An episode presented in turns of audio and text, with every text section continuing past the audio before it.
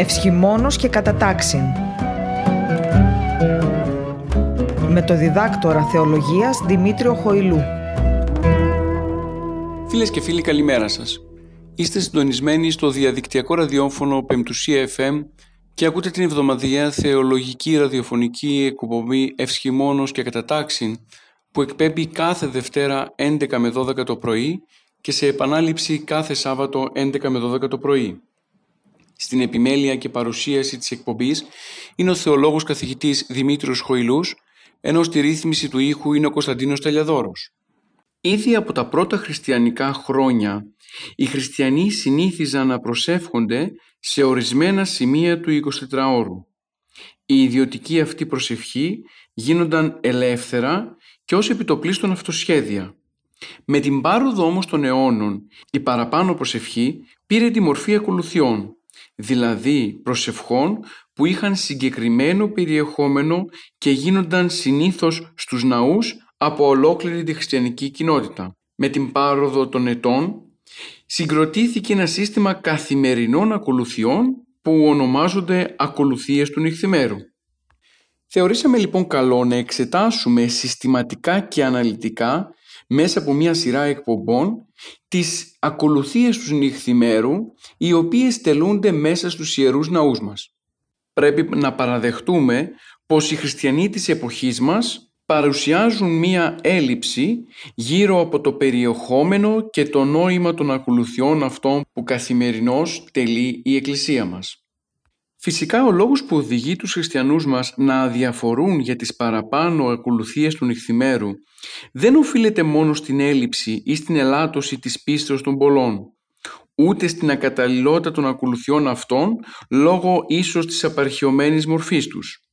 Γιατί πρέπει να ομολογήσουμε πως ακόμα και στις τάξεις εκείνων των ανθρώπων οι οποίοι και διάθεση έχουν και πίστη έχουν πολλές φορές τους ξεφεύγει το νόημα όλων αυτών των ιερών πραγμάτων. Για να είμαστε λοιπόν συνεπείς θα πρέπει να πούμε πως η έλλειψη κατάλληλων γνώσεων ή ταυτόχρονα και η αδυναμία να μας γίνει συνήθεια οδηγούν στο γεγονός ότι ο πιστός των ημερών μας δύσκολα αντιλαμβάνεται την έννοια των ιερών ακολουθιών και ακόμα πιο δύσκολα τις κάνει κομμάτι της προσωπικής του ζωής. Γι' αυτό και ευελπιστούμε η σειρά των εκπομπών που θα κάνουμε να προσφέρει μια χρήσιμη και απαραίτητη βοήθεια στην κατανόηση και λειτουργική συμμετοχή μας στις ακολουθίες της Εκκλησίας μας. Ξεκινώντας, ας ξεκαθαρίσουμε ποιες είναι αυτές οι ακολουθίες. Έτσι λοιπόν, με τον όρο «ακολουθίες του νυχθημέρου» εννοούμε τον εσπερινό, το απόδειπνο, το μεσονυχτικό, τον όρθρο και τις ώρες, δηλαδή την πρώτη, την τρίτη, την έκτη και την ενάτη ώρα που τελείται λίγο πριν τον εσπερινό. Η παραπάνω αναφορά μας εντάσσει μέσα στον πλαίσιο του τρόπου που η Εκκλησία μας αντιμετωπίζει τον χρόνο. Η Εκκλησία ζώντας μέσα στον χρόνο βρίσκει πάντοτε ευκαιρίες να αγιαστεί ο χρόνος και μαζί με αυτόν όλοι όσοι ζουν μέσα σε αυτόν. Ο χρόνος θα μπορούσαμε να πούμε πως πάντοτε ήταν ένα στοιχείο που πενλετούνταν από όλους τους ανθρώπους. Ο Κύριος Σιμών Ιησούς Χριστός ήλθε μέσα στον χρόνο και ατέστησε σαφές ότι ο χρόνος από μόνος του δεν μπορεί να επιδείξει τίποτα καλό ή τίποτα κακό εάν ο άνθρωπος που ζει μέσα σε αυτόν δεν το χρησιμοποιήσει σωστά για τη σωτηρία της ψυχής του. Κατανοούμε λοιπόν πως για να είναι ευλογημένος ο χρόνος θα πρέπει ο άνθρωπος εισερχόμενος μέσα στο κάθε χρονικό διάστημα να ζει σύμφωνα με τη διδασκαλία της Εκκλησίας μας και να κάνει ζωή του την εντολές του Κυρίου με τρόπο ώστε προσλαμβάνοντας την θεολογία της Εκκλησίας στη ζωή του να αγιάζει με αυτόν τον τρόπο τον χρόνο τον οποίον ζει. Άλλωστε το τροπάριον είναι πέστη ο καιρός ο πάντας αγιάζων. Αναδεικνύει ακριβώς αυτή τη σημασία που δίνει η Εκκλησία στο μέγεθος του χρόνου. Ο καιρός είναι η ευκαιρία να εξαγιαστεί ο χρόνος και μέσα σε αυτόν να μπορέσει ο άνθρωπος να κάνει πραγματικότητα την σωτηρία και τον αγιασμό του. Δεν θα πρέπει να παραλείψουμε πως ζούμε σε μια εποχή που ο άνθρωπος όχι μόνο φοβάται τον χρόνο αλλά πολλές φορές δείχνει να τον αποστρέφεται ή ακόμα να τον κατασπαταλά χωρίς να κατανοεί την σημασία του χρόνου για την ζωή του και για την σχέση του με τον Θεό. Αυτός είναι και ο λόγος που ο σημερινός άνθρωπος πορεύεται μέσα στον χρόνο ζώντας πραγματικά μία ζωή χωρίς νόημα. Από τα παραπάνω γίνεται αντιληπτό πως πριν εξετάσουμε τις ακολουθίες του νυχθημέρου είναι ανάγκη να δούμε την σημασία που δίνει η Εκκλησία μας στο διάστημα του χρόνου. Αρχικά ο χρόνος είναι το πλαίσιο εκείνο μέσα στο οποίο ξεδιπλώνεται το σχέδιο της θείας Οικονομίας. Δηλαδή πραγματοποιείται η σωτηρία του ανθρώπου και παίρνει αξία ο χρόνος με το μυστήριο της ανθρωπίσεως του Λόγου του Θεού. Γι' αυτό και σύμφωνα πάντα με την πατερική σκέψη της Εκκλησίας μας, ο χρόνος θα πρέπει να έχει ποιοτική αλλά και παιδαγωγική αξία, μιας και μέσα στον χρόνο τίποτα δεν εμποδίζει τον άνθρωπο να φτάσει στην αιωνιότητα. Για τη ζωή της Εκκλησίας, η τελειότητα που αναζητά ο άνθρωπος δεν είναι μία άχρονη κατάσταση που υπήρχε πριν από την ιστορία, αλλά είναι ένα δεδομένο το οποίο το συναντά ο άνθρωπος ως σήμερα ζώντας το πλήρωμα της ιστορίας εν Χριστώ. Αν και η αρχαία ελληνική φιλοσοφία θεωρούσε τον χρόνο απεσιόδοξα, βλέποντας τα πάντα μέσα σε αυτόν να οδηγούνται σε μία παραγμή και μία φθορά, η πατηρική σκέψη αντιμετωπίζει τον χρόνο υπό το πρίσμα της ενανθρώπισης του Ιού και Λόγου του Θεού. Και αυτό γιατί θεωρεί πως ο χρόνος και όλα όσα έχουν σχέση μαζί του συγκλίνουν τελικά στο πρόσωπο του Θεού και βοηθούν όπως προείπαμε τον άνθρωπο να πετύχει τον προορισμό του που δεν είναι άλλος από τη σωτηρία της ψυχής του. Ως επιβεβαίωση όλων των παραπάνω έρχεται η Παύλια Θεολογία να μας θυμίσει στο Εφεσίους κεφάλαιο 5 στίχος 15 πως είναι ανάγκη ο χριστιανός να εξαγοράζει, να χρησιμοποιεί σωστά τον χρόνο. Εξαγοραζόμενοι τον καιρό αναφέρει ο Παύλος ότι η μέρε πονηρέηση. Ο χρόνος λοιπόν αποτελεί δημιούργημα του Θεού. Μέσα σε αυτόν ο Θεός μπορεί και εκφράζει και αποτυπώνει την αγάπη Του προς όλα τα δημιουργήματά Του. Η αγάπη του Θεού είναι το στοιχείο εκείνο το οποίο βοηθά την κτήση ολόκληρη να οδηγηθεί προς τον τελικό προορισμό της σωτηρίας μέσα από την χρήση του χρόνου ως στοιχείο ζωής. Γι' αυτό λοιπόν και ο χρόνος δεν είναι μία κίνηση στατική, αλλά έχει μία συνέχεια. Ο Απόστολος Παύλος στην προσκολασαής επιστολή, κεφάλαιο 1, στίχη 16-17, θα, θα μας αναφέρει ότι εν αυτό εκτίστη τα πάντα. Δύο αυτού και εις αυτόν εκτίστη και τα πάντα εν αυτό συνέστηκεν. Για να μας δείξει ακριβώς να καταλάβουμε πως το εν αρχή επίησε ο Θεός τον ουρανό και την γην. Διαβάζουμε στο βιβλίο της Γενέσεως στηρίζεται εξ ολοκλήρου πάνω στην παρουσία του Χριστού μέσα στη ζωή μας. Για τη ζωή της Εκκλησίας δεν υπάρχει στοιχείο του χρόνου που να είναι έξω από την παρουσία του Θεού μέσα σε αυτό. Οπότε και τα παρελθόντα και τα παρόντα και τα μέλλοντα όλα ανήκουν στον Θεό. Άλλωστε ο Απόστολος Παύλος στην προς επιστολή κεφάλαιο 4 στίχος 13 θα μας τονίσει πως ουκ έστιν κτήσεις αφανής ενώπιον αυτού, πάντα γυμνά και τετραχυλισμένα της οφθαλμής αυτού. Γίνεται κατανοητό πως ο χρόνος τον οποίο ζούμε ανήκει ως δημιουργία εξ ολοκλήρου στον Χριστό. Αυτός, ο Χριστός δηλαδή, μας τον δίνει ως δωρεά και άρα θεωρείται ευκαιρία και ευλογία για τον άνθρωπο ώστε μέσα από αυτόν να μπορέσει να αξιοποιήσει τα στοιχεία που δίνονται από τον Θεό για τη σωτηρία Του. Για τη θεολογία της Εκκλησίας μας, ο χρόνος δεν λειτουργεί κατά μαγικό τρόπο με την έννοια μιας κυκλικής κίνησης του χρόνου στην οποία όλα έρχονται και επανέρχονται τα ίδια όπως πίστευαν οι αρχαίοι Έλληνες.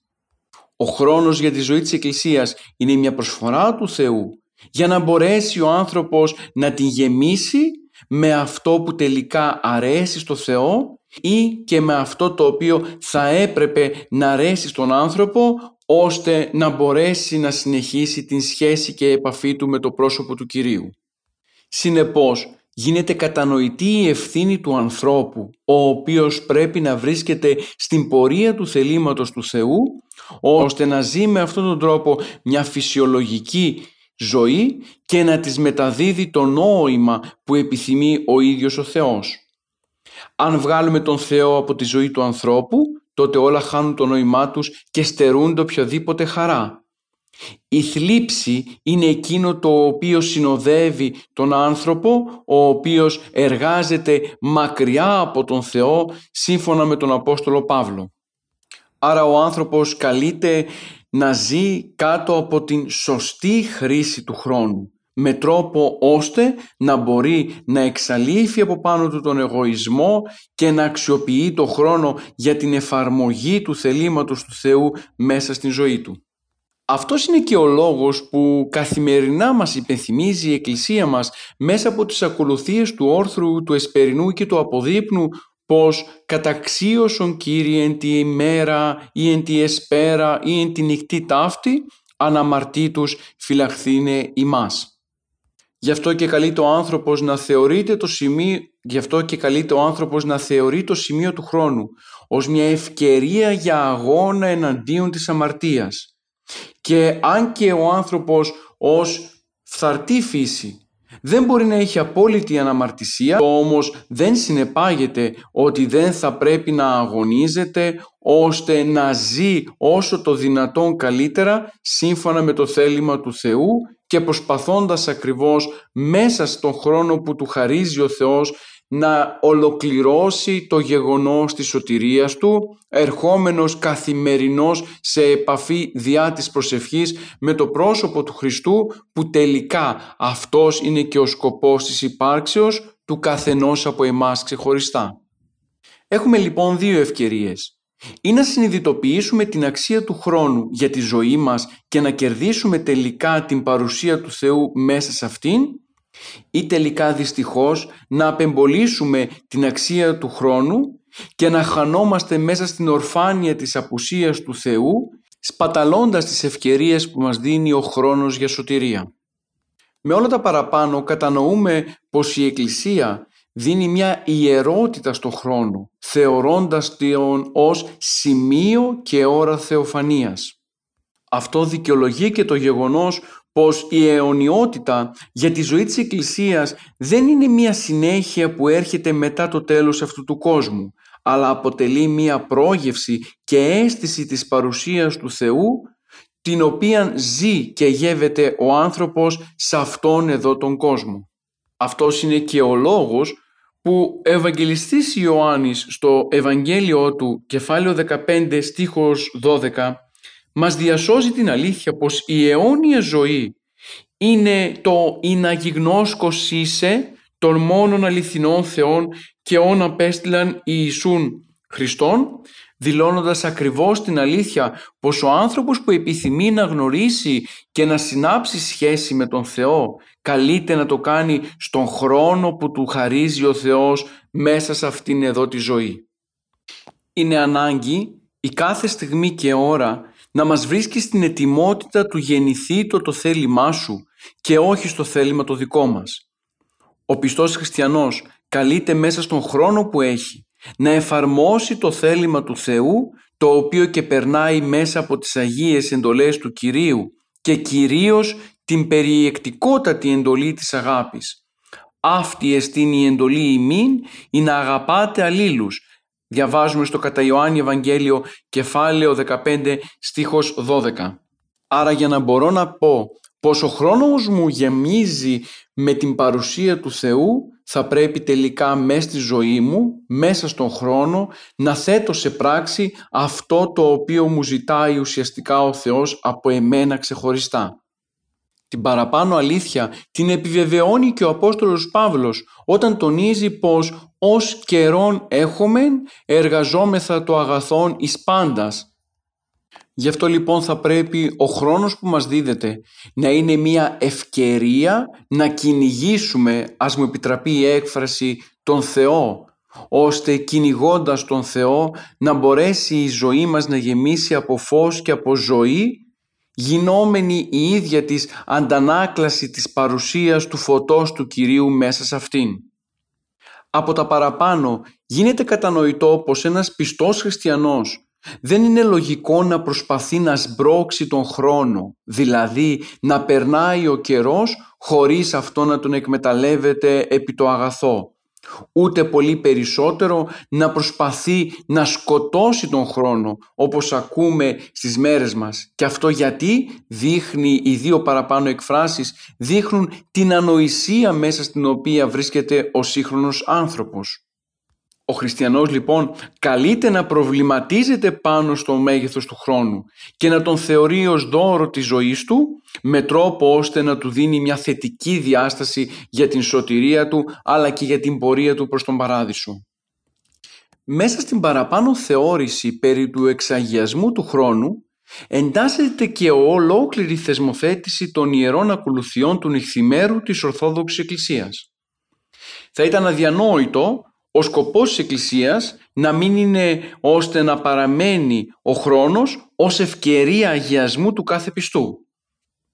Έτσι, η Εκκλησία προσπαθεί με την χρήση των ιερών ακολουθιών να εκμεταλλευτεί τον χρόνο που της δίνεται μέσα από τη λατρεία της, ώστε τελικά να οδηγήσει τον σύγχρονο άνθρωπο, αλλά κυρίως τα μέλη της Εκκλησίας της, στην προοπτική του αγιασμού και της ανάπτυξης πνευματικής σχέσης με τον προσωπικό Θεό.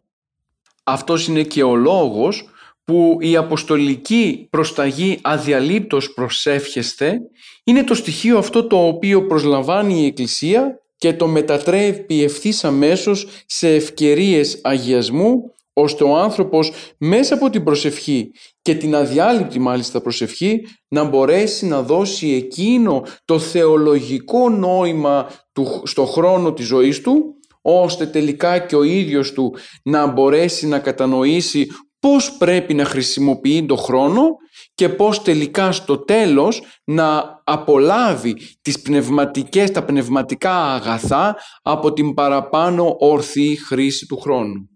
Η Ευαγγελική Προτροπή «Αδιαλείπτως προσεύχεστε» ήταν ο λόγος για τον οποίο οι πατέρες της Εκκλησίας μας φρόντισαν να αναπτύξουν μια δομή λατρείας ώστε να καλύπτεται χρονικά όλος ο 24ωρος χρόνος της ημέρας. Έτσι λοιπόν από πολύ νωρίς οι ασκητές πατέρες στα κελιά και στα ερημητήριά τους ασχολούνταν περισσότερο με την προσευχή δίνοντας σε αυτήν διάφορες μορφές και δίνοντάς της περισσότερο χρόνο από ότι άλλες ασχολίες οι οποίες ίσως και γίνονταν ως στοιχείο επιβάρησης της πνευματικής τους εργασίας. Έχοντας τονίσει τη θεολογική αξία του χρόνου για τη ζωή της Εκκλησίας, ας δούμε τώρα με ποιον τρόπο η Εκκλησία μετρούσε τον χρόνο από ποια στοιχεία επηρεάστηκε και πώς τελικά οι ακολουθίες του νυχθημέρου εντάσσονται μέσα στο 24ωρο σύμφωνα ακριβώς με τις επιρροές που δέχθηκε η Εκκλησία από περιβάλλοντα γύρω της με τα οποία και ενέταξε τις ακολουθίες της μέσα στη ζωή της. Έχοντας λοιπόν υπόψη μας το γεγονός ότι η Ορθόδοξη Χριστιανική Λατρεία αναπτύχθηκε μέσα σε ένα Ιουδαϊκό περιβάλλον και όπως έχουμε τονίσει άλλωστε και σε προηγούμενες εκπομπές μας, οι επιρροές μέσα από την αντίληψη και τον τρόπο μέτρησης του χρόνου σύμφωνα με την Ιουδαϊκή παράδοση είναι γνωστές και φαίνονται έντονα και μέσα στις ακολουθίες της Εκκλησίας μας. Έτσι λοιπόν, στην Ορθόδοξη Χριστιανική Λατρεία, ο χρόνος που τελούνται οι ιερές ακολουθίες έχει τη ρίζα του στον Ιουδαϊκό τρόπο μέτρησης του χρόνου. Άλλωστε θα μπορούσαμε να πούμε πως η θεολογία του εξαγιασμού του χρόνου είναι στοιχείο το οποίο εμφανίζεται κυρίως μέσα στην Ιουδαϊκή λατρεία, το οποίο στοιχείο πέρασε και στη χριστιανική λατρεία. Για τον Ιουδαίο της Παλαιάς Διαθήκης, ο χρόνος κατανοείται ως ένα γραμμικό και εσχατολογικό στοιχείο. Τα πάντα υποτάσσονται στο Γιαγβέ, ο οποίος είναι ο προσωπικός Θεός. Σύμφωνα με αυτά, σύμφωνα με αυτά για την Παλαιά Διαθήκη, ο χρόνος προσανατολίζεται κυρίως προς την κατεύθυνση της εσχατολογικής ημέρας του Κυρίου, δηλαδή προς το τέλος του καιρού. Θα μπορούσαμε να πούμε δηλαδή, μέσα στη ζωή της Παλαιάς Διαθήκης, το πρωί, το βράδυ, το Σάββατο, οι γιορτές, όλα τα στοιχεία τα εορτολογικά έχουν ως αναφορά την πορεία προς το τέλος του χρόνου, στον οποίο τέλος ο Ιουδαίος θα συναντήσει τον Κύριο κατά την ημέρα του Κυρίου. Η διαφορά με τη χριστιανική αντίληψη έγκυται στο γεγονός πως εμείς πλέον έχουμε δει τον Μεσσία, έχουμε δει τον Χριστό και άρα ο χρόνος δεν είναι στραμμένος προς την έλευση του Μεσσία αλλά από την ζωή που ζούμε, από τον καιρό στον οποίο περνούμε μπορούμε να τον μετατρέψουμε σε στοιχείο σωτηρίας και επαφής με τον Χριστό. Γι' αυτό και ο Χριστός ως πρόσωπο και ο Θεός και η βασιλεία του γίνονται το κέντρο της ζωής της Εκκλησίας μέσω της μυστηριακής της ζωής και τις ακολουθίες με τις οποίες προσπαθεί η Εκκλησία να δώσει συγκεκριμένο νόημα στη ζωή του ανθρώπου. Εκτός όμως από την αντίθεση που αναφέραμε προηγουμένως, μέσα στη ζωή της Εκκλησίας διεσώθηκε η Ιουδαϊκή αντίληψη σύμφωνα με την οποία η ημέρα τελειώνει με την δύση του ηλίου και η νέα ημέρα αρχίζει από το εσπέρας. Η παραπάνω αναφορά αποτελεί κομβικό σημείο στον τρόπο με τον οποίο η Εκκλησία αντιλαμβάνεται την αρχή και το τέλος της ημέρας ώστε σύμφωνα με αυτό να οριοθετηθούν και οι ακολουθίες του νυχθημέρου. Οι Ιουδαίοι κατά τη λατρεία τους έχουν κυρίως δύο προσευχές την πρωινή όπου ευχαριστείται ο Θεός για την ανατολή του ηλίου προκειμένου οι άνθρωποι να μπορέσουν να κάνουν τις δουλειές τους και να παράξουν όλα εκείνα που χρειάζονται καθώς και την εσπερινή νυχτερινή ώστε να ευχαριστήσουν τον Θεό για την ημέρα που πέρασε και να αναπαυθούν στο διάστημα της νύχτας που έρχεται. Η παραπάνω αναφορά δικαιολογεί το γιατί οι ακολουθίες του βυζαντινού τυπικού λατρείας ονομάζονται ακολουθίες νυχθημέρου, δηλαδή νύχτα και έπειτα ημέρα. Αυτό σημαίνει ότι η πρώτη ακολουθία του νυχθημέρου είναι ο εσπερινός και ξεκινά από εκεί να ξεδιπλώνεται το σύστημα των ακολουθιών μέχρι τη στιγμή της ενάτης ώρας όπου ξαναπηγαίνουμε στον εσπερινό και κλείνει το σύνολο της ημέρας. Με αυτό αντιλαμβανόμαστε πως η Εκκλησία δεν αφήνει χρόνο ακάλυπτο από προσευχή και όραμα.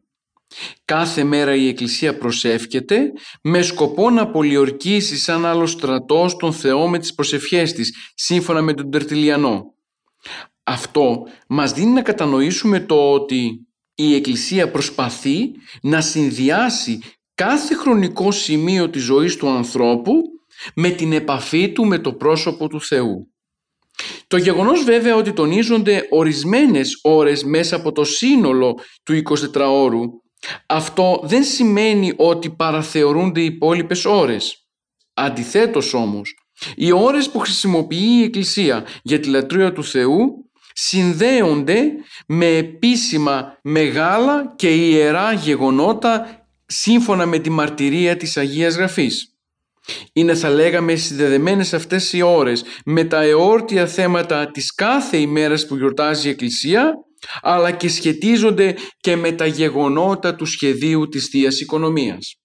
Η Εκκλησία μέσα από το σύστημα των ακολουθιών του νυχθημέρου προσπαθεί να μας τονίζει καθημερινά και να μας θυμίζει όλα εκείνα τα έργα της Θείας Αγάπης τα οποία οδηγούν στη σωτηρία του ανθρώπου.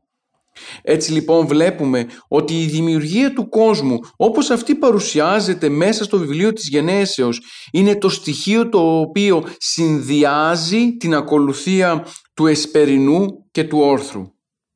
Η έλευση του Κυρίου ημών Ιησού Χριστού ως αληθινό φως το οποίο, το οποίο διαλύει το σκοτάδι της πλάνης και του θανάτου είναι το θέμα του όρθρου, της πρώτης ώρας και του εσπερινού. Η καταδίκη του Κυρίου είναι το θέμα πάλι της πρώτης ώρας. Η Σταύρωση είναι το θέμα της έκτης ώρας. ενώ ο θάνατος του Κυρίου είναι το θέμα της ενάτης ώρας που τελείται λίγο πριν τον Εσπερινό. Ταυτόχρονα η Ανάσταση και η Δευτέρα παρουσία ως στοιχείο συνάντησης με τον Χριστό είναι το νόημα και το θέμα του μεσονικτικού. Ενώ η τρίτη ώρα έχει ως θέμα της την κάθοδο του Αγίου Πνεύματος κατά την ημέρα της Πεντηκοστής μέσα στο χώρο της Εκκλησίας. Η παραπάνω αναφορά μας δίνει να καταλάβουμε πως τελικά οι ακολουθίες του νυχθημέρου αποτελούν μια έντονη υπενθύμηση όλων των στοιχείων αγάπης του Θεού για εμάς. Η Εκκλησία μας ως σοφή μητέρα προσπαθεί να μας ανατροφοδοτήσει, να μας δείξει δηλαδή την πορεία του σχεδίου της Θείας Οικονομίας και να μας υπενθυμίζει ότι ο Θεός τον οποίο πιστεύουμε είναι ένας Θεός αγάπης, ο οποίος μέσα από συγκεκριμένες πράξεις οδηγεί τα πράγματα της σωτηρίας του ανθρώπου. Γι' αυτό και θα πρέπει ο καθένας από εμάς ξεχωριστά, αναλογιζόμενος αυτήν τη δωρεά του Θεού, να εξαγοράζει τον καιρό και να χρησιμοποιεί τον χρόνο προς το αγαθό. Συνεχίζοντας θα πρέπει να τονίσουμε πως οι ακολουθίες της Ορθοδόξου Εκκλησίας διακρίνονται σε δύο ομάδες. Είναι οι τακτικές ακολουθίες ή οι καθημερινές, όπως δηλαδή είναι ο Εσπερινός, ο Όρθρος, η ενάτη ώρα, που τελούνται σε συγκεκριμένες χρονικές στιγμές κάθε μέρα στο ναό. Ή μπορεί να τις τελεί και ο κάθε πιστός στο σπίτι του. Και είναι οι έκτακτες ακολουθίες, αυτές δηλαδή που τελούνται έκτακτα κυρίως από την παρουσία των ιερέων ή των επισκόπων όπως είναι ο γάμος, το βάπτισμα, το χρήσμα, η χειροτονία ή και μία σειρά άλλων ακολουθιών. Θα μπορούσαμε να πούμε πως μια ιδιοποιώς διαφορά μεταξύ των δύο παραπάνω ομάδων είναι το γεγονός ότι τις τακτικές καθημερινές ακολουθίες της Εκκλησίας μας μπορεί να τις τελέσει ένας λαϊκός στο σπίτι του με το διευχόν των Αγίων Πατέρων ημών, δηλαδή αντί να βάλει ως έναρξη της προσευχής το ευλογητός ο Θεός ημών που βάζουν οι ιερείς, μπορεί να ξεκινήσει την προσευχή του με το διευχόν των Αγίων Πατέρων ημών και να καταλήξει κατόπιν πάλι με το διευχόν των Αγίων Πατέρων ημών. Ενώ τις έκτακτες ακολουθίες αυτές τις τελεί μονάχα ο επίσκοπος ή ο πρεσβύτερος και είναι ακολουθίες οι οποίες τελούνται με την παρουσία ιερέα και μόνο.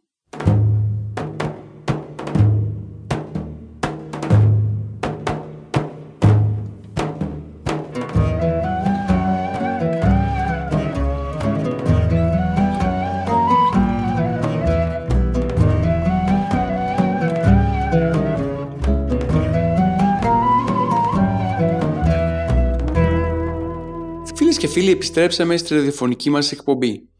Στη σημερινή μας εκπομπή ασχολούμαστε με τις ε, ακολουθίες του νυχθημέρου. Στο πρώτο ημίωρο της εκπομπής μας τονίσαμε πως είναι ανάγκη ο χριστιανός να γνωρίζει ακριβώς τον τρόπο με τον οποίο χωρίζει η Εκκλησία μας τον χρόνο των 24 ωρών, το νόημα που δίνει στον χρόνο ως στοιχείο της ζωής του καθενός από εμάς ξεχωριστά αλλά και θεωρήσαμε καλό πως θα πρέπει ο καθένας από εμάς να γνωρίζει το νόημα καθώς και το θέμα των ακολουθιών που τελούνται μέσα σε έναν ιερό ναό στη διάρκεια της ημέρας. Αρχικά να υπενθυμίσουμε πως με τον όρο ακολουθίες του νυχθημέρου εννοούμε όλες εκείνες τις ακολουθίες που τελούνται κατά τη διάρκεια μιας εκκλησιαστικής ημέρας. Δηλαδή από τον εσπερινό μέχρι και τον επόμενο εσπερινό. Οι παραπάνω προσευχές ονομάζονται ακολουθίες ακριβώς γιατί περιλαμβάνουν ένα σύμπλεγμα προσευχών, ψαλμών, δεήσεων, εντεύξεων, αναγνωσμάτων, οδών, ευχών και ύμνων που σε ορισμένες ώρες της ημέρας ψάλλονται με καθορισμένη τάξη και με συστηματική ακολουθία. Έχοντας κατά νου το γεγονός πως ο σύγχρονος χριστιανός στερείται πολλές φορές στοιχείων κατηχήσεως, θεωρούμε πως η σειρά των εκπομπών που θα κάνουμε έχει ως κύριο στόχο να μεταδώσει αυτά τα βασικά στοιχεία λειτουργικής κατήχησης πάνω στις καθημερινές ακολουθίες της Εκκλησίας μας. Πολλές φορές, ενώ μέσα στον Ιερό Ναό τελείται μία ακολουθία, εμείς ακριβώς είτε από άγνοια είτε από έλλειψη ενδιαφέροντος, αντί να συμμετάσχουμε σε αυτές, στεκόμαστε αδιάφορα και πολλές φορές φτάνουμε στο σημείο να αγνοούμε την τέλεση αυτών των ακολουθιών. Γι' αυτόν τον λόγο και η σειρά των εκπομπών που θα ακολουθήσουν με κυριότερο θέμα τις ακολουθίες του νυχθημέρου θα μπορέσουν να μας δώσουν να κατανοήσουμε αυτήν τη σπουδαιότητα των παραπάνω ακολουθιών για την ζωή του χριστιανού σήμερα. Άλλωστε, οι ακολουθίες του νυχθημέρου έχουν ως κύριο σκοπό να μας βοηθήσουν ώστε να εφαρμόσουμε το αγρυπείτε, αγρυπνείτε ουν εν παντή καιρό δεόμενοι το οποίο αναφέρεται στο Καταλουκάν Ευαγγέλιο κεφάλαιο 21 στίχος 36 καθώς και της αποστολικής προτροπής αδιαλείπτως προσεύχεστε που συναντάμε στην πρώτη επιστολή προς Θεσσαλονικής κεφάλαιο 5 στίχος 17. Η παραπάνω αναφορά δικαιολογεί την αύξηση των ακολουθιών του νυχθημέρου που μέχρι σήμερα ισχύουν. Και αυτό γιατί βοηθά να καλυφθεί η υπαρξιακή ανάγκη του ανθρώπου για διάλειπτη κοινωνία με τον Θεό και συνεχή μνήμη της σωτηρίας Του. Άλλωστε είναι οφειλή, χρέος και αποστολή του καθενός από εμάς ξεχωριστά να συνδέεται με την δύναμη της τακτικής προσευχής με το πρόσωπο του Θεού. Αυτό αποδεικνύει και επιβεβαιώνει στην πράξη την κατοικώνα σχέση μας με τον Κύριο μέσα από την χρήση των ιερών ακολουθιών του νυχθημέρου. Σε αυτό το σημείο είναι σωστό να τονιστεί πως η κατάταξη των ακολουθιών του νυχθημέρου σε 7 τον αριθμό έχει από πίσω της ένα ιδιαίτερο συμβολικό χαρακτήρα. Αφορμή για το συγκεκριμένο αριθμό αποτελεί ο ψαλμικός στίχος στον 118 ψαλμό στίχος 164 όπου εκεί ο ψαλμοδός αναφέρει «Επτάκης της ημέρας είναι σάσε επί τα κρίματα της δικαιοσύνης σου». Η παρένεση λοιπόν του ψαλμικού αυτού στίχου οδηγεί στην Εκκλησία ώστε να χωρίσει τις ακολουθίες του νυχθημέρου στον αριθμό 7. Βέβαια ο Άγιος Σημεών Θεσσαλονίκης τονίζει ότι ο αριθμός 7 είναι σύμφωνος με τα χαρίσματα του Αγίου Πνεύματος. Η καιρή και προσευχέ, θα τονίσει ο Άγιος, επτά τελούσιν των αριθμών κατά των αριθμών των χαρισμάτων του Αγίου Πνεύματος. Ενώ ο Άγιος Μάρκος ο Ευγενικός τονίζει πως ο αριθμός 7 έχει την έννοια ότι πρέπει να προσευχόμαστε στον Θεό με όλη μας τη ζωή και σε όλη μας τη ζωή, μια και είναι ένα μέτρο του χρόνου που ζούμε σε αυτόν τον κόσμο και συμβολίζει το τέλος των αιώνων. Ας δούμε τώρα μια περιγραφή των ιερών ακολουθιών του νυχθημέρου και ας προσπαθήσουμε να εντοπίσουμε και κάποιους ιδιαίτερους συμβολισμούς που κρύβονται πίσω από κάθε μία από αυτές ξεχωριστά. Όπως προείπαμε, η ημέρα για την Εκκλησία ξεκινάει από το εσπέρας, αντιγράφοντας ακριβώς την Ιουδαϊκή αντίληψη περί χρόνου. Έτσι λοιπόν, η πρώτη ακολουθία της ημέρας είναι ο εσπερινός. Η ακολουθία λοιπόν του εσπερινού είναι μία από τις τακτικές ή κοινές ακολουθίες του νυχθημέρου, η οποία και διαβάζεται καθημερινά στους ναούς μας τις απογευματινές ώρες. Η συνήθεια απογευματινής προσευχής στηρίζεται στο α παραλυπωμένον κεφάλαιο 27 στίχος 30 όπου εκεί αναφέρεται και τους στείνε πρωίν του ενήν και εξομολογήστε το Κυρίο και ούτω εσπέρας. Κατά την Ιουδαϊκή παράδοση υπήρχαν δύο οικεροί προσευχής, το πρωί και το εσπέρας. Έτσι λοιπόν και η Εκκλησία αποδέχεται αυτήν την παράδοση, την χρησιμοποιεί και την εντάσσει οργανικά μέσα στη λατρεία της. Αν και οι Ιουδαίοι στην αρχή είχαν δύο καιρούς προσευχής, μετά τη Βαβυλώνια εχμαλωσία αυτοί αυξήθηκαν και γίνανε τρεις. Δηλαδή το πρωί, το μεσημέρι και το απόγευμα βράδυ. Κατά τα χρόνια της Καινής Διαθήκης διαβάζουμε μέσα στο βιβλίο των πράξεων των Αποστόλων ότι οι Απόστολοι τηρούσαν πιστά τις Ιουδαϊκές ώρες προσευχής και συνάζονταν στο ναό του Σολομώντα ή στις συναγωγές όπου και εκεί προσευχόνταν προς τον Θεό. Αυτό μας δίνει να καταλάβουμε πως η ακολουθία του Εσπερινού στηρίζεται πάνω στους αποστολικούς χρόνους κατά τους οποίους η Εκκλησία θεωρούσε ως έναρξη της ημέρας το εσπέρας. Μάλιστα, την πρώτη τελετουργική διάταξη της ακολουθίας του Εσπερινού την βρίσκουμε στις Αποστολικές Διαταγές και συγκεκριμένα στο 8ο βιβλίο. Ευχάς επιτελείται όρθου και τρίτη ώρα και έκτη και ενάτη και εσπέρα και αλεκτροφωνία. Με τον Εσπερινό ο λαός του Θεού εκφράζει μια ενδόμηχη ανάγκη δοξολογίας και ευχαριστίας του Δημιουργού για την ημέρα την οποία έφυγε αλλά και για την ημέρα που θα έρθει. Το περιβάλλον στο οποίο έζησε η Εκκλησία τους πρώτους αιώνες ήταν ένα περιβάλλον το οποίο χαρακτηρίζονταν από τη λατρεία του δίοντα ηλίου. Τώρα όμως οι χριστιανοί έχοντας υπόψη τους φυσικά το Ιουδαϊκό περιβάλλον από το οποίο και προήλθαν συνάζονται στο ναό ή στην συναγωγή για να ευχαριστήσουν τον Θεό για την ημέρα που πέρασε ότι η μην ανάπαυσιν έδωκε των καθημερινών κόπων της νύχτας. Συμβολικά λοιπόν, η ακολουθία του Εσπερινού υπενθυμίζει στον πιστό τη λειτουργία του τρόπου δημιουργίας του κόσμου. Ο 103 ψαλμός λέγεται προημιακός ακριβώς γιατί αποτελεί το προήμιον του Εσπερινού αλλά ταυτόχρονα εκτός από την ακολουθία του Εσπερινού μας εισάγει και σε όλη την προσευχή του νυχθημέρου. Μέσα σε αυτόν περιγράφεται η δημιουργία του κόσμου που δείχνει τη μεγαλοσύνη και τη μεγαλοπρέπεια του Θείου Δημιουργού.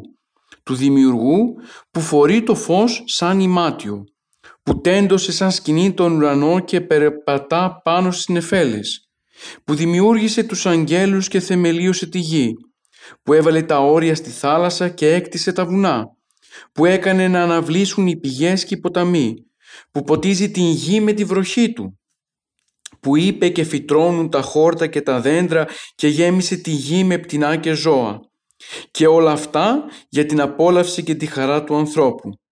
Να όμως που ο ήλιος βασιλεύει και άνθρωποι και ζώα ζητούν την ανάπαυσή τους. Μέσα από τον παραπάνω ψαλμό, ο άνθρωπος που γνωρίζει τα θαυμαστά έργα του Θεού έρχεται σε σημείο περισυλλογής κατανοεί και αναπολύει όλα αυτά τα οποία αποτελούν ευεργεσίες του Θεού για τον καθέναν από εμάς ξεχωριστά. Γι' αυτό και ο συγκεκριμένος ψαλμός θα μπορούσαμε να πούμε ότι είναι ένας ύμνος της δημιουργίας όπου εκεί το μεγαλείο και η παντοδυναμία και η αγαθότητα του Θεού αποδεικνύονται μέσα από τα δημιουργήματά Του. Θα λέγαμε λοιπόν ότι είναι μια υπέροχη ποιητική έκθεση της διηγήσεως της γενέσεως. Μέσα σε αυτόν παρουσιάζεται ο ουρανός, η γη, οι άγγελοι, τα ύδατα, η άβυση της γης, οι βροντές και όλα εκείνα τα στοιχεία τα οποία συνθέτουν την άλογη κτήση με κορονίδα της φύσεως τον άνθρωπο.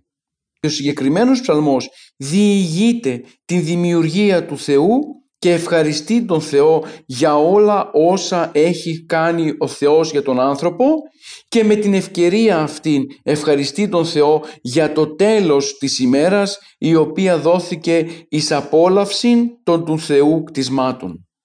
Η Εκκλησία μέσα από τον προημιακό ψαλμό υπενθυμίζει στον άνθρωπο το ότι ο δημιουργός των πάντων είναι ο Θεός είναι αυτός ο οποίος δίνει την ζωή σε όλες τις υπάρξεις. Αυτός ο οποίος διοικεί την κτήση και αυτός ο οποίος τελικά με την θεία προνοιά του βοηθεί τους πάντες και τα πάντα να οδηγηθούν προς την τελειότητα.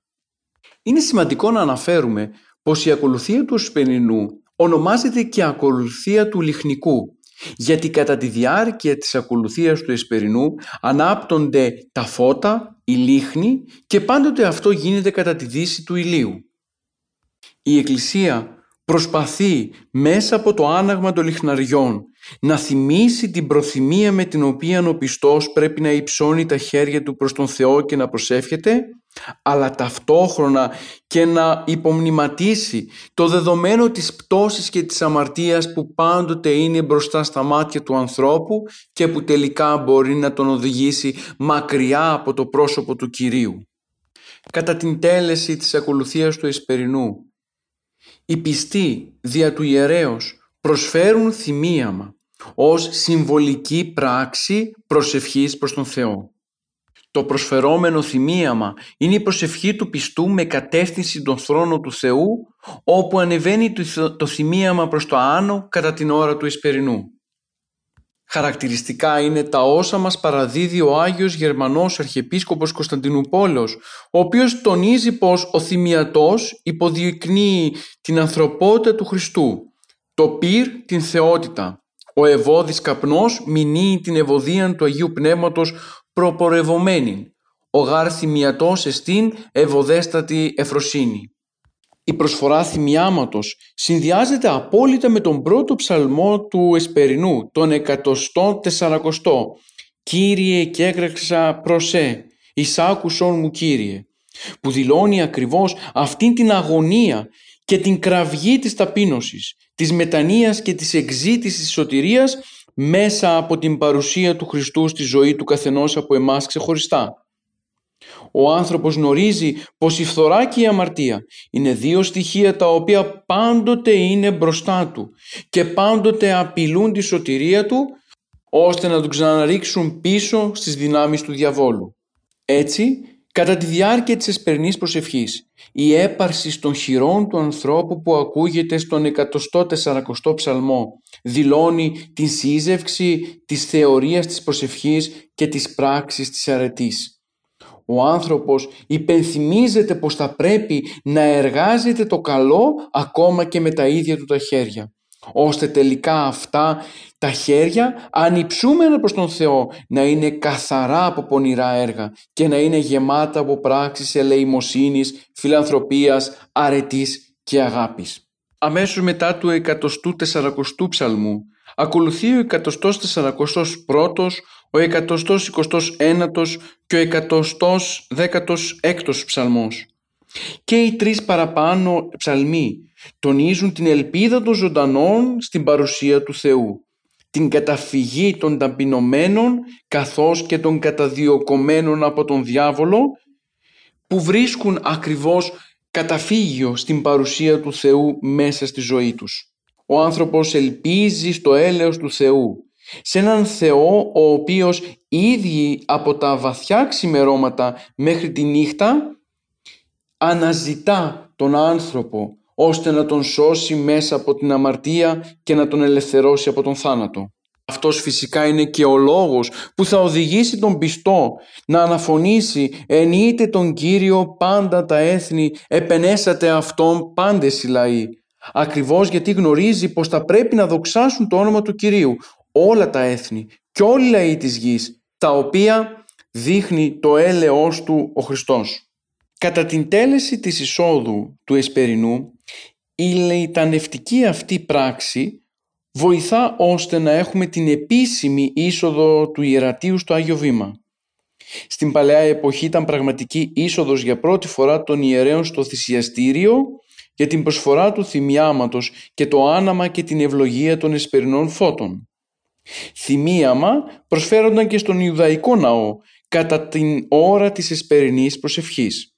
Άλλωστε από εκεί προήλθε και συνεχίστηκε αυτή η παράδοση στη χριστιανική εκκλησία, δηλαδή να προσφέρεται θυμίαμα προς τον Θεό. Η είσοδος των ιερέων κατά την διάρκεια της ακολουθίας του Εσπερινού συμβολίζει την παρουσία του Χριστού, την του σωτήρος εν σαρκή παρουσίαν επί του κόσμου και άφθης επιστροφήν προς τον Πατέραν θα μας διασώσει ο Άγιος Σημεών Αρχιεπίσκοπος της Θεσσαλονίκης. Δηλαδή συνοψίζεται με αυτήν τη συμβολική πράξη το γεγονός της οικονομίας του Θεού για την σωτηρία του καθενός από εμάς ξεχωριστά. Η έξοδος των ιερέων δείχνει την κάθοδο και την ταπείνωση του Χριστού, ο οποίος Χριστός ανέλαβε την σωτηρία των ψυχών μας από τα δεσμά του διαβόλου και του θανάτου. Ταυτόχρονα η περιβολή των αμφίων συμβολίζει την σάρκωση του Ιού και Λόγου του Θεού. Η στάση των ιερέων με το θυμιατό στο μέσο του ναού και η κλίση της κεφαλής συμβολίζει την σταύρωση, τον θάνατο και την εισάδου κάθοδο, ενώ το θυμίαμα συμβολίζει την ψυχή του. Η ανέγερση του θυμιατού συμβολίζει την Ανάσταση. Η επάνωδος στο Άγιο Βήμα συμβολίζει την Ανάληψη. και το φως ηλαρών που ψάλεται κατόπιν μας υπενθυμίζει το θέμα της σωτηρίας και της έλευσης του Χριστού ως φωτός στον κόσμο. Το άναμα των εσπερινών φώτων έχει πάρει στη χριστιανική εκκλησία ένα νέο χριστιανικό νόημα. Ο Χριστός είναι το φως που έλαμψε στους εσχάτους καιρούς μέσα στα σκότη της ιδεολατρίας και χάρισε το φωτισμό στην ενσκότη και σκιά καθημένη ανθρωπότητα. Αυτός είναι το φως του κόσμου. Αυτός που ακολουθεί τον Χριστό δεν θα περιπατεί πλέον στο σκότος, αλλά θα έχει το φως της ζωής. Το διεκήρυξε άλλωστε ο ίδιος ο Χριστός στο κατά Ιωάννη Ευαγγέλιο, κεφάλαιο 8, στίχος 12. Από αυτήν την ευαγγελική αναφορά ενεπνεύστη ο ποιητής του αρχαίου ύμνου που ψάλεται κατά την ώρα της εισόδου των ιερέων στην ακολουθία του Εσπερινού, δηλαδή του γνωστού φως ηλαρών. Ο συγκεκριμένος ψαλμός, το φως ηλαρών, αποτελεί μια αρχαία παράδοση και αρχαία προσευχή που εμφανίζεται πολύ πριν τον 4ο αιώνα. Μάλιστα, οι πρώτοι χριστιανοί έψελναν αυτόν τον ύμνο ακριβώς για να υποδεχθούν το εσπερινό φως. Με τον συγκεκριμένο ύμνο υμνούνταν το τρισίλιο φως της τριαδικής θεότητας του Πατέρα, του Ιού και του Αγίου Πνεύματος και ταυτόχρονα υμνούνταν και ο ζωοδότης Χριστός, ο οποίος ήταν το φως εκφωτός, το οποίο πάντοτε δεξολογείται μέσα στον κόσμο ακριβώς γιατί αποτελεί το στοιχείο της σωτηρίας του καθενός από εμάς ξεχωριστά. Το φως του Χριστού δίνει στα πράγματα την αληθινή τους διάσταση και η πράξη της εισόδου έχει ακριβώς ένα έντονο χριστοκεντρικό νόημα. Η Εκκλησία μας προετοιμάζει για την ημέρα που έρχεται προβάλλοντάς μας μπροστά το πρόσωπο του Χριστού. Τον Θεό δηλαδή, στον οποίο καλούμαστε να ομοιάσουμε να φτάσουμε δηλαδή στο καθομοίωση μέσα από την χρήση όλων εκείνων των πνευματικών χαρισμάτων που μας έχει δώσει το κατοικώνα κατά την στιγμή της γενέσεώς μας. Η ακολουθία του Εσπερινού κατακλείεται με την ευχαριστήρια ευλογία του Θεοδόχου Σιμεών «Νυν απολύεις τον δούλο σου δέσποτα κατά το ρήμα σου εν ειρήνη». Σε αυτό το σημείο μπήκε για να θυμίζει ακριβώς την απόλυση της ακολουθίας αλλά κυρίως έρχεται για να μας τονίσει την άμεση σχέση που έχει η ζωή μας με τη ζωή του Χριστού. Όπως ο Σιμεών δέχτηκε μέσα στην αγκαλιά του τον Χριστό, έτσι και εμείς καλούμαστε να παρουσιαστούμε στο Χριστό και να του προσφέρουμε τον χρόνο μας, ώστε ανοίγοντας την αγκαλιά μας να το δεχτούμε μέσα σε Αυτόν, μέσα σε Αυτήν και τελικά εκείνος να γεμίσει τον καιρό με την ευλογία και την παρουσία του μετατρέποντας τον χρόνο σε καιρό σωτηρίας. Ταυτόχρονα θα μπορούσαμε να πούμε πως η παραπάνω οδή του Σιμεών μας θυμίζει και το τέλος της ημέρας. Μας παρουσιάζει τα έσχατα ως στοιχείο ζωής του χριστιανού. Ο Εσπερινός μας θυμίζει τον θάνατο και την έξοδο από αυτήν τη ζωή. Ο άνθρωπος καλείται καθημερινά να είναι έτοιμος να δώσει τη μαρτυρία μπροστά στο φοβερό κριτήριο του Κυρίου. Γι' αυτό λοιπόν και θα πρέπει να δοξολογούμε ανάλογα τον Θεό, μιας και η έξοδος από αυτήν εδώ την ζωή είναι ήδη παρούσα μπροστά μας με την ακολουθία του Εσπερινού. Σημαντική είναι και η θεολογική ανάλυση που καταθέτει ο Άγιος Σιμεών, επίσκοπος Θεσσαλονίκης, ο οποίος λέει πως όπως ο Σιμεών ο Θεοδόχος ζητά να απολύσει ο Θεός την ψυχή του από την σάρκα και να οδηγηθεί προς τον παράδεισο όπως άλλωστε του είχε υποσχεθεί ο ίδιος, έτσι και εμείς καλούμαστε με την παρουσία του Θεού μες στη ζωή μας να απολύσουμε την ψυχή μας από τα πάθη και τους πειρασμούς του εχθρού να αντιθεραπεύσουμε από τα ψυχοσωματικά νοσήματα και τελικά με την βοήθεια του Αγίου Πνεύματος να οδηγηθούμε μέσα στον χώρο και στον χρόνο της παρουσίας του Χριστού. Μέσα σε αυτό το δοξολογικό πνεύμα του Εσπερινού που μας βοηθά να κατανοήσουμε την ανάγκη σύνδεσης της υπάρξεώς μας με το πρόσωπο του Χριστού εντάσσεται και η λαμπρή ακολουθία της αρτοκλασίας δηλαδή η προσφορά των άρτων με σκοπό να μπορέσει ο άνθρωπος να λάβει και από αυτό το υλικό στοιχείο την ευλογία του Κυρίου.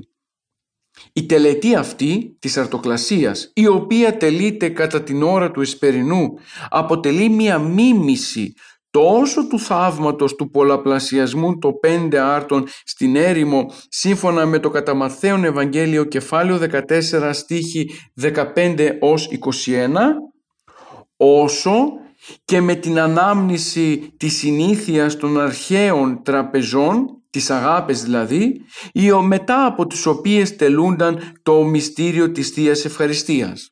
Είναι καλό σε αυτό το σημείο να κάνουμε μια υπόδειξη τελετουργικής φύσεως. Παρατηρείτε τον τελευταίο καιρό πως οι χριστιανοί φέρουν αρτοκλασίες το πρωί της επόμενης ημέρας ώστε αυτές να ευλογηθούν στο τέλος του όρθρου. Θα πρέπει να είμαστε συνεπείς με τη λειτουργική παράδοση της Εκκλησίας μας. Γι' αυτό και θα πρέπει να τονίσουμε πως η παραπάνω πράξη είναι ένα λάθος το οποίο δυστυχώς συνεχίζεται μέσα στο χώρο των ενοριών. Η τέλεση της ακολουθίας της αρτοκλασίας, την οποία και θα κάνουμε μία εκπομπή στο μέλλον, τελείται μονάχα κατά την ακολουθία του εσπερινού. Θα πρέπει να γνωρίζουμε ακριβώς τη λειτουργική παράδοση της Εκκλησίας μας, να ζούμε σύμφωνα με αυτήν και να κάνουμε υπακοή σε όλα όσα η Εκκλησία μας έχει διασώσει. Δεν θα ήταν ωραίο να φέρνουμε άρτους κατά την τέλεση του όρθρου. Αγαπητοί μου ακροατές και ακροάτριες, είναι καλό να γνωρίζουμε τον τρόπο με τον οποίο γίνονται οι ακολουθίες της Εκκλησίας μας, γιατί αυτό μας συνδέει με τη μακραίωνη παράδοση της λειτουργικής ζωής της Εκκλησίας μας. Γι' αυτό λοιπόν και θα πρέπει ο άνθρωπος που επιθυμεί να είναι οργανικό μέλος της Εκκλησίας να τηρεί όλα εκείνα τα λειτουργικά έθιμα που μας έχουν μεταδώσει οι Άγιοι Πατέρες μας. Γι' αυτό ας επιστρέψουμε πίσω. Ας τηρήσουμε ακριβώς τα λειτουργικά στοιχεία της ζωής της Εκκλησίας μας και ας επαναφέρουμε την ακολουθία της αρτοκλασίας στον εσπερινό. Γνωρίζω πως πολλοί από εμάς ίσως να μην ξέρουμε αυτή την σύνδεση του εσπερινού με την ακολουθία της αρτοκλασίας. Όμως τώρα που ακούμε την εκπομπή καλό θα είναι να επιστρέψουμε ξαναλέω πίσω και να μην πιέζουμε τις συνειδήσεις των ιερέων μας. Και αυτό γιατί, γιατί όταν εγώ θα πάω την αρτοκλασία μου το πρωί στην ακολουθία του όρθρου, τότε θα αναγκάσω τον ιερέα μου να τελέσει τη συγκεκριμένη ακολουθία σε ένα σημείο στο οποίο η οργανική του θέση είναι αλλού. Γι' αυτό λοιπόν υπενθυμίζουμε πως η ακολουθία της αρτοκλασίας είναι οργανικά συνδεδεμένη με την ακολουθία του εσπερινού και άρα μόνο εκεί θα πρέπει να τελείται. Κλείνοντας σιγά σιγά την ακολουθία του εσπερινού, θα πρέπει να υπενθυμίσουμε πως η συγκεκριμένη ακολουθία δίνει τη δυνατότητα του αληθινού στοχασμού στο σύγχρονο άνθρωπο και την πραγματική αναζήτηση του νοήματος του κόσμου και της ύπαρξης του ανθρώπου. Ο κόσμος ως δημιούργημα του Θεού και ο άνθρωπος ως εικόνα του είναι αλήθειες που τονίζονται ιδιαίτερα μέσα στην ακολουθία του Εσπερινού. Γι' αυτό και προσφέρουμε τον εσπερινό ύμνος στο Χριστό που ευδόκησε να ελεήσει και να καταξιώσει τον άνθρωπο διά της Αναστάσεως. Φίλες και φίλοι, ολοκληρώνουμε την σημερινή μας εκπομπή. Σήμερα ασχοληθήκαμε με την ακολουθία του εσπερινού. Θα συνεχίσουμε με τις ακολουθίες της νυχθημέρου ώστε να μπορέσει ο ακροατής και ακροάτριά μας να κατανοήσουν το νόημα της ακολουθίας του νυχθημέρου για τη ζωή του καθενός από εμάς ξεχωριστά. Ανανεώνουμε λοιπόν το ραδιοφωνικό μας ραντεβού για την επόμενη Δευτέρα 11 με 12 το πρωί όπου και θα εξετάσουμε τις υπόλοιπες ακολουθίες του νυχθημέρου ώστε να ολοκληρώσουμε τις εκπομπές μας και να πάμε κατόπιν σε άλλο λειτουργικό θέμα. Φίλες και φίλοι, χαίρετε.